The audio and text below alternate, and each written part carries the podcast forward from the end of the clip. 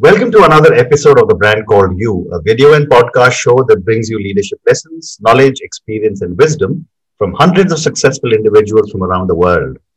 Today, I'm privileged to welcome a very, very senior accounting consulting professional, Kartik Radia. Kartik, welcome to the show. Thank you. Kartik is the managing partner of Mazars India LLP, so, Kartik, tell me, what would you say are three key milestones in your life or your career? Sure. So, there have been several milestones in the journey so far. Sure. If I were to outline the three most important ones in my life and career, then, then there would be one, uh, I qualified CA back in 2002, and I also did along with that the cost accountancy, company secretary, CPA, wow. and CIA. Wow. And, and, yeah, and that was my uh, first important milestone. And the second milestone was when I became partner with BDO Haribhakti mm-hmm. back in 2012. Mm-hmm. And the third one uh, is when I became managing partner of a partnership firm, which we founded in India as Mazars India LLP mm-hmm. back in 2019 with Mazars global member firms and largely focusing on advisory service lines, mm-hmm. management consulting, technology consulting, financial advisory services, with a set of 20 plus partners and 300 plus team. Wow. All from the day one and in the core advisory services. Amazing. You know, I'm so impressed. People always tell me if you're qualified as a chartered accountant, it's a big thing. People say if you're a company secretary, it's a big thing. People say if you're a cost accountant, I mean, you seem to have done everything plus a CPA. Amazing. Mm-hmm. Congratulations. So, Kartik, let's talk about uh, your journey with Mazars. Hmm? Mm-hmm. Uh, tell me, what does Mazars do in India? I mean, you know, you have six service lines, so tell me about those also. Sure. So, Mazars uh, globally is one of the top 10 international accounting and consulting firms. Mm-hmm. Uh, we have three member firms uh, as a part of Mazars in India. Mm-hmm. Um, Kalyaniwala and Mistry, um, which is a chartered accountancy firm, um, about more than 90 years old firm, have seen more, more than nine decades. Uh, SN Dhawan and Company, which is more than again 75 year old firm. And the third one is our member firm, which is Mazars India LLP. So we were in India for more than uh, two decades already in the form of these two other firms. And then in 2019, uh, with a core founding partner group, uh, we tied up with Mazars to start up with a strong range of advisory and consulting practices uh, outside of the big four firms. So consulting and advisory uh, service line nearly constitutes about 40% of the total revenues of any of the uh, larger firms. And it also significantly contributes to the uh, knowledge, uh, competence and the quality of other service lines because it gives you that required business knowledge in depth, operational business knowledge in depth required to perform even other service lines. And we are also a center of excellence for Mazars global member firms for four most important areas, which is RPA, robotic process automation, date as in digital analytics technology, ERP, forensics, and cybersecurity. Mm-hmm. So coming to um, coming to the six uh, major service lines within the advisory uh, service range uh, are forensics, uh, which is the first and foremost for us, dealing with fraud investigations, market intelligence, arbitration disputes, litigation support, um, and digital forensics.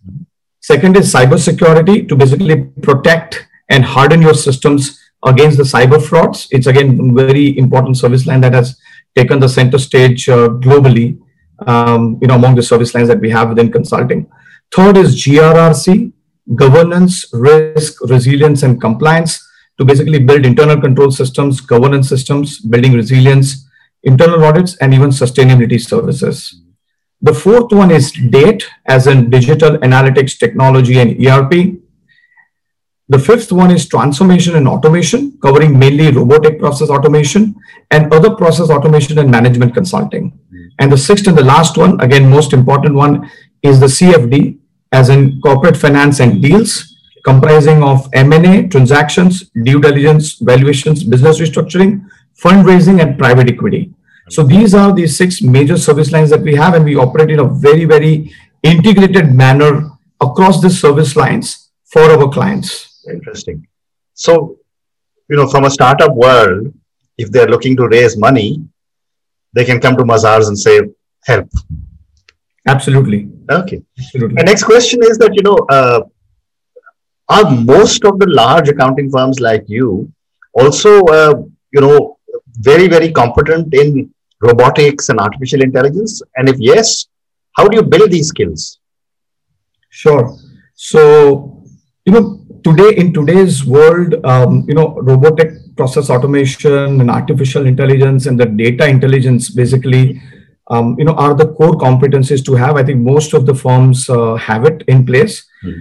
Uh, the the most important thing there is, uh, you know, how um, how these uh, in artificial intelligence or some of these emerging technology platforms, I would say, how do they really be uh, really be applied in the real world and how does the integration between these technologies happen? Because it is not easy also to integrate these technologies into one. Sure. Um, you know each one each one of them have a very different kinds of uh, platforms and infrastructure and all different kinds of things. Hmm. so applying it in the real world and integrating it i think that's the most important um, thing you know and i think that's where the whole challenge lies um, and you know the industry knowledge within different industries play a very important role. So we, each of the firms would have taken some kind of a specialization in one or the other streams mm. or sectors.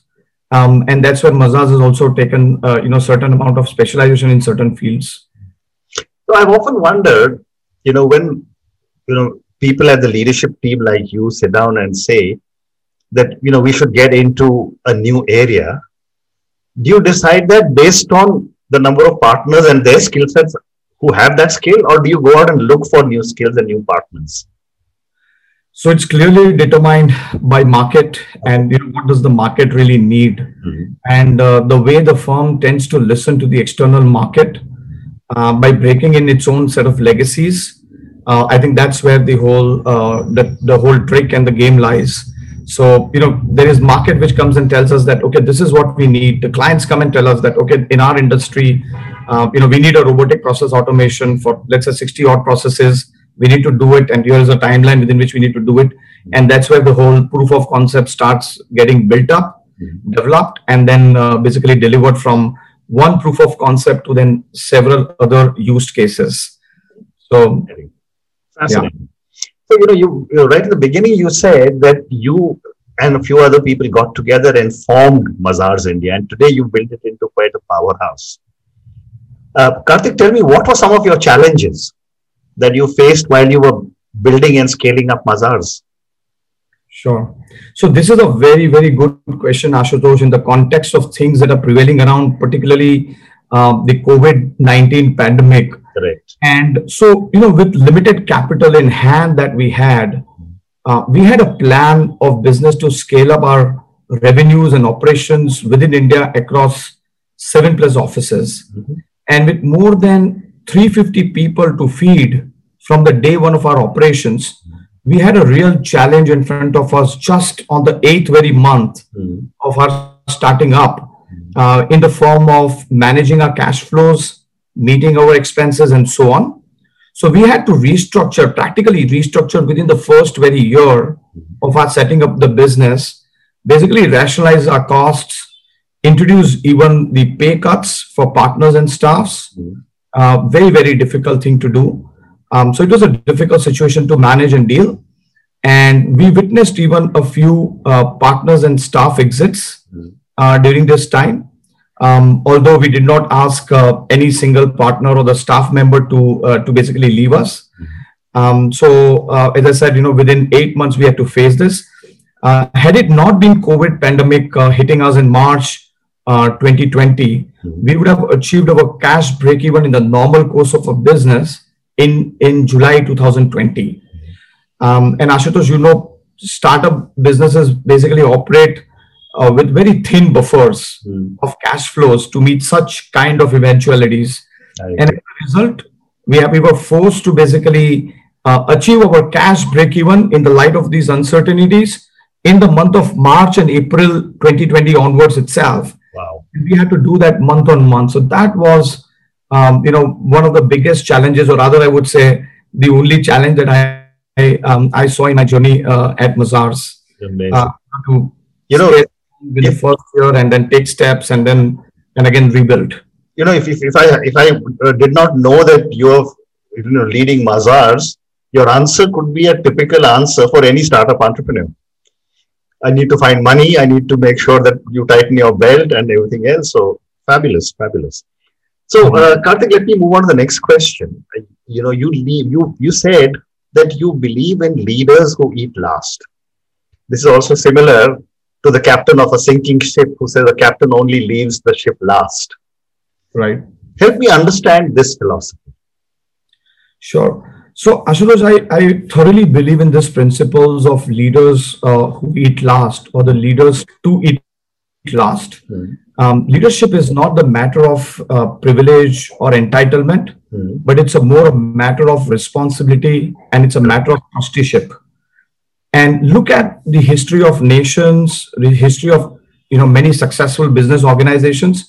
It is a leader who have eaten last um, and have contributed selflessly to the organizations or the countries that they have led uh, that have become immortal in the history Correct. um, and have led uh, organizations in, in very important phases. Mhm. So we have best examples in our own history and culture um, as a country uh, that has never focused on invading any other culture or a nation. Uh, and one of the examples can be remembered of um, Acharya Chanakya um, and you know the Gupta dynasty. Um, you know that managed the kingdom of Akhanda Bharat in the earlier days. Correct. Um, so Kautilya's uh, philosophy of kingdom and economics believed that the king is not the ruler Correct. or the of the kingdom, but he is a prime custodian uh, of the kingdom and nation. And Yeah. in true sense, the king or leader uh, is a trustee of the kingdom. So it is prime and important quality of the leader Hmm. um, that he un- puts the needs of his uh, team above his own needs Hmm. And you know that is the most uh, uh, you know important um, in and this was also applied in our own case the senior most partners um, including me and starting from me Hmm. uh, we took the maximum amount of uh, burden and losses that came um, you know compared to passing on to the staff Hmm. so you know so that is a very very important thing you know in when we say uh, leaders who eat last basically that is the essential responsibility of a leader. And again you know uh, if you look at a, a normal going time Hmm. uh, in a normal going time uh, it is the leaders who uh, you know who earn maximum amount of money and there are maximum things at stake. Uh, they earn maximum returns. But in a situation which is slightly difficult um, you know it should be again leaders who should come forward um, and take the responsibility of taking uh, you know their pie at the last. Fascinating. So I'm going to now move on to the next set of questions to you. And my next question is that, you know, finance, accounting, consulting basically works with a lot of trust. You have built Mazars into, you know, a very interesting organization which is growing fast. What are some of the core values you believe in? Sure. So um, there are a few very important things here. So you know, first value is organization comes 1st The larger purpose should prevail uh, over anything else, and therefore, purpose-led organization um, is something uh, which is the core uh, principle or the core values uh, that should be there in place. Um, organizational character, and that is largely defined by the leadership character. We always call, um, you know, upon a character of an individual, but here is also a larger collective organizational character, which is defined and, and the tone is set by the leadership character. Okay. Um, the third one is shared value creation. Mhm. The fourth one is true partnership Mhm. basically in, in our kind of kinds of organization. And then obviously there are some of the other values like diversity, Mm. uh, equal opportunities, and, and equality, basically. Very interesting. And uh, you know, as someone who has you know led Mazars from the front, other than your uh, belief that leaders who eat last are the best leaders, what are some of the other qualities a leader should have, a CEO should have? Sure. So, um, listening CEO, I call it essentially five five important uh, qualities: a listening CEO, a disruptive CEO, a digital CEO, a people CEO, and a resolving CEO, basically. And you know, when I say resolving CEO, Uh, it means ability to solve conflicts Mhm. uh, without fear or favor, um, and ability to resolve things. So basically, there are these five important things uh, which are very important as a as qualities of CEO. Okay. And uh, what would you say is your leadership style? So um, I believe in a full sense of ownership, Mhm. um, empowered entrepreneurship. So basically, entrepreneurship down to even the middle management in terms of taking decisions, etc. Mhm. Um, and the collective success of the team. So therefore, it's participative and collaborative. But I thoroughly believe that beyond a point, uh, you know, particularly in emergency kind of situations, the read- leaders can't shy away from uh, taking the reins in their hands Right. um, and take full control. So um, the critical evaluation and appraisal of democratic process uh, can actually follow, but leaders can't shy away from taking tough decisions that are required. Very interesting. And for an organization that is growing so rapidly, with so many people coming from different organizations, what do you look for when you hire new people? So uh, beyond beyond technical excellence and practice building, Mhm. the organizational alignment and fitment uh, is very important with with our uh, kind of organizational ethos, Mhm. um, and then the the ideology of a person, whether it is matching with uh, the kind of ideology that we are looking at, Mhm. um, and then the ability to put organization over self, um, and the entrepreneurship DNA. Mhm. I think these are the things that we look, Mhm. and these are the things that we also very scientifically uh, evaluate through various rounds. So, you know, at times, uh, the partner recruitments that I look after, or senior recruitments that I look after, I usually tend to spend, uh, you know, more than two to three months knowing a candidate, uh, you know, rather than just filling in people um, and getting them on board. I think it's very important to to make sure that you know culturally we are very well aligned and there is a common purpose Mhm. um, and and alignment. Mhm. And you know, you just mentioned culture. I was going to ask you the same question. That how do you determine that if I am I've got a job with you, how do you determine that I will be able to first understand your culture and imbibe the culture? So, um, you know, some of the very, very basic questions, and you know, there are levels of um, uh, you know reviews that we do.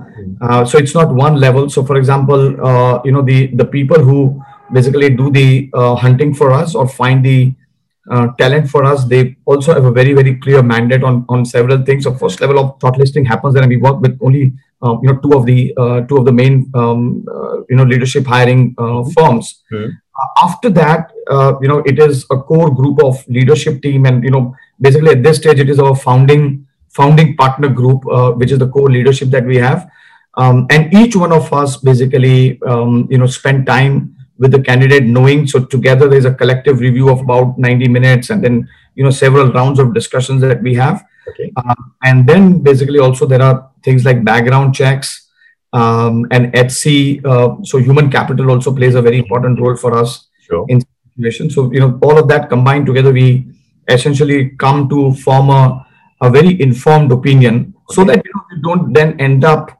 um, you know basically having some challenges later. And there's nothing right or wrong here, but it's just that you know what what is at in this stage of life that our organization is looking after, and uh, you know if you have the what right set of building blocks at this stage, then uh, basically things become um, easier at the later stage. Interesting. So my next question to you, uh, Kartik, is about millennials and Gen Zs. You know, uh, I'm 64 years old, so I'm what you would call a post-independence child. But today's India or today's world, we are handing over to the young people who are who, who will who, will- who will I'm certain correct all the mistakes that people of my generation have made. From your perspective, uh, as an accounting consulting firm, how are millennials changing, and Gen Z changing the way you think? And are the young people getting into the profession like you uh, did many years ago? Yeah, so uh, uh, very much yes. Uh, they are they're getting into the uh, profession um, at the early on age, uh, but we have to understand slightly. You know this. Uh, you know these two generations, millennial millennials and and and Gen Z, uh, basically are the generations which basically focus. Uh, they're very very focused. Uh, um, you know individuals and people, um, and therefore with even a smallest set of idea Mhm. uh, they can go out and build um, you know some set of organizations or you know the whole business model around it Mhm. Um, and therefore i think it's very interesting to see how with a small set of idea and you know a business model that is possible to create they go out and do it um, the important thing there is that how for a firm like ours which is doing several things in professional services Mhm. and basically professional services means most of the things that a client lays down as a problem uh, we can't say no to uh, you know because we would have and we'll have to find some solution with what what the client asks for and it will be combination of things and in that scenario i think uh, uh, millennials and, and gen z um, while they adopt a very good scientific and focused approach Mhm. but i think it will be important to see how uh, you know they can connect different competencies and different dots that lead to a solution Interesting. So, Kartik, I'm now going to move to the last segment of our conversation. There are some questions for you personally. For someone who's seen so much success in the finance, accounting, consulting world, multiple organizations, uh, when you look back at your career, when you look at all the great things you will do in future, from where you stand today, what does success mean to Kartik? Mhm. So success to me means um, you know creating and empowering more entrepreneurs Mhm. and more partners in my business. Um, you know, and we tend to define, um, and I personally tend to define my annual goals in terms of number of right and deserving partners that we create every year. Okay. Um, so in our business, it's all about uh, adding rightfully deserving partners Mhm. and you know you will achieve financial goals um, you know very much once you add the right kind of partners so part you know business follows the partners Right. so uh, you know success means basically adding um, creating and empowering more entrepreneurs and partners Mhm. and second uh, to that is uh, the fair value creation distribution and redistribution if required and all our solutions uh, basically are focused on that so how do we make sure that that a fair value is created is distributed and even redistributed at times and these factors mean success to me Fantastic. And a follow up question is who or what inspires you? Sure. So there are three uh, individuals uh, you know, whom I get a lot of inspiration from, Mhm. starting from uh, Acharya Chanakya Mhm. from the golden days of Akhanda Bharat, Mhm. where he lived his own life for a mission. Second is uh, uh, Mr. Dhirubhai Ambani Mhm. for his shared value creation for all his shareholders. Yeah. Uh, critical that is created for all shareholders and not just for himself. Correct. And third is Steve Jobs. For the kind of disruption that he has led in the music world, PC computing world, and the mobile phone um, world. Fantastic. So I've got time for two more questions for you. My next question is on failure. And I have a actually my my, my new book uh, coming out tomorrow on failure. Uh, and my hypothesis, uh, Kartik, has always been that Indian parents, or for that matter, Asian parents, don't teach children it's okay to fail. It's always, we're always told, be first, head of the line, etc., etc. Yet we fail. My question to you is what have been some of your learnings from some of your mistakes?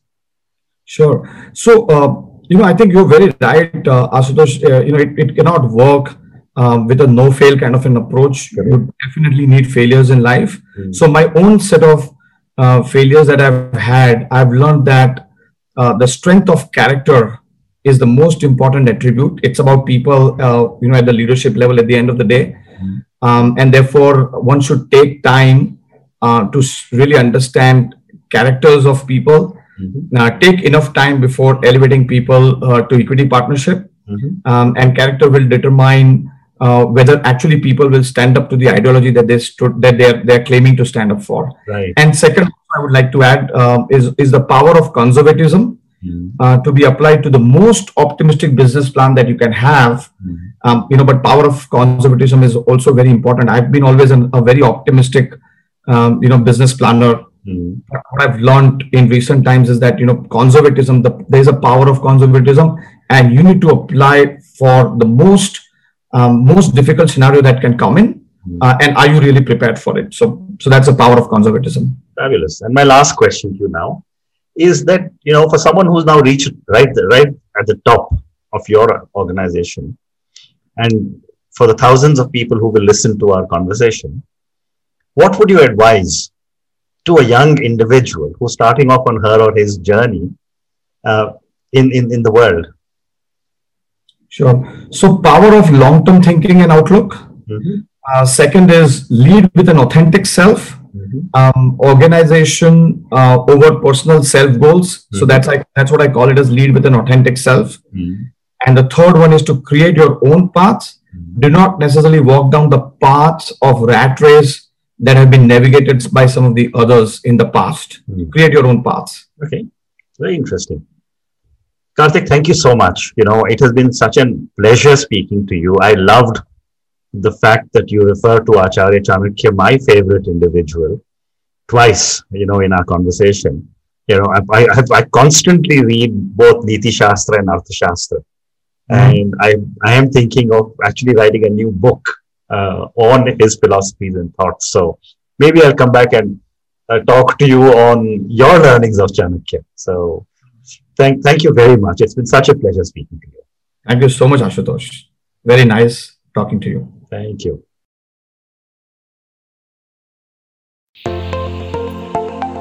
Thank you for listening to the brand called You Videocast and Podcast, a platform that brings you knowledge, experience, and wisdom of hundreds of successful individuals from around the world. Do visit our website www.tbcy.in to watch and listen to the stories of many more individuals. You can also follow us on YouTube, Facebook, Instagram, and Twitter. Just search for the brand called You.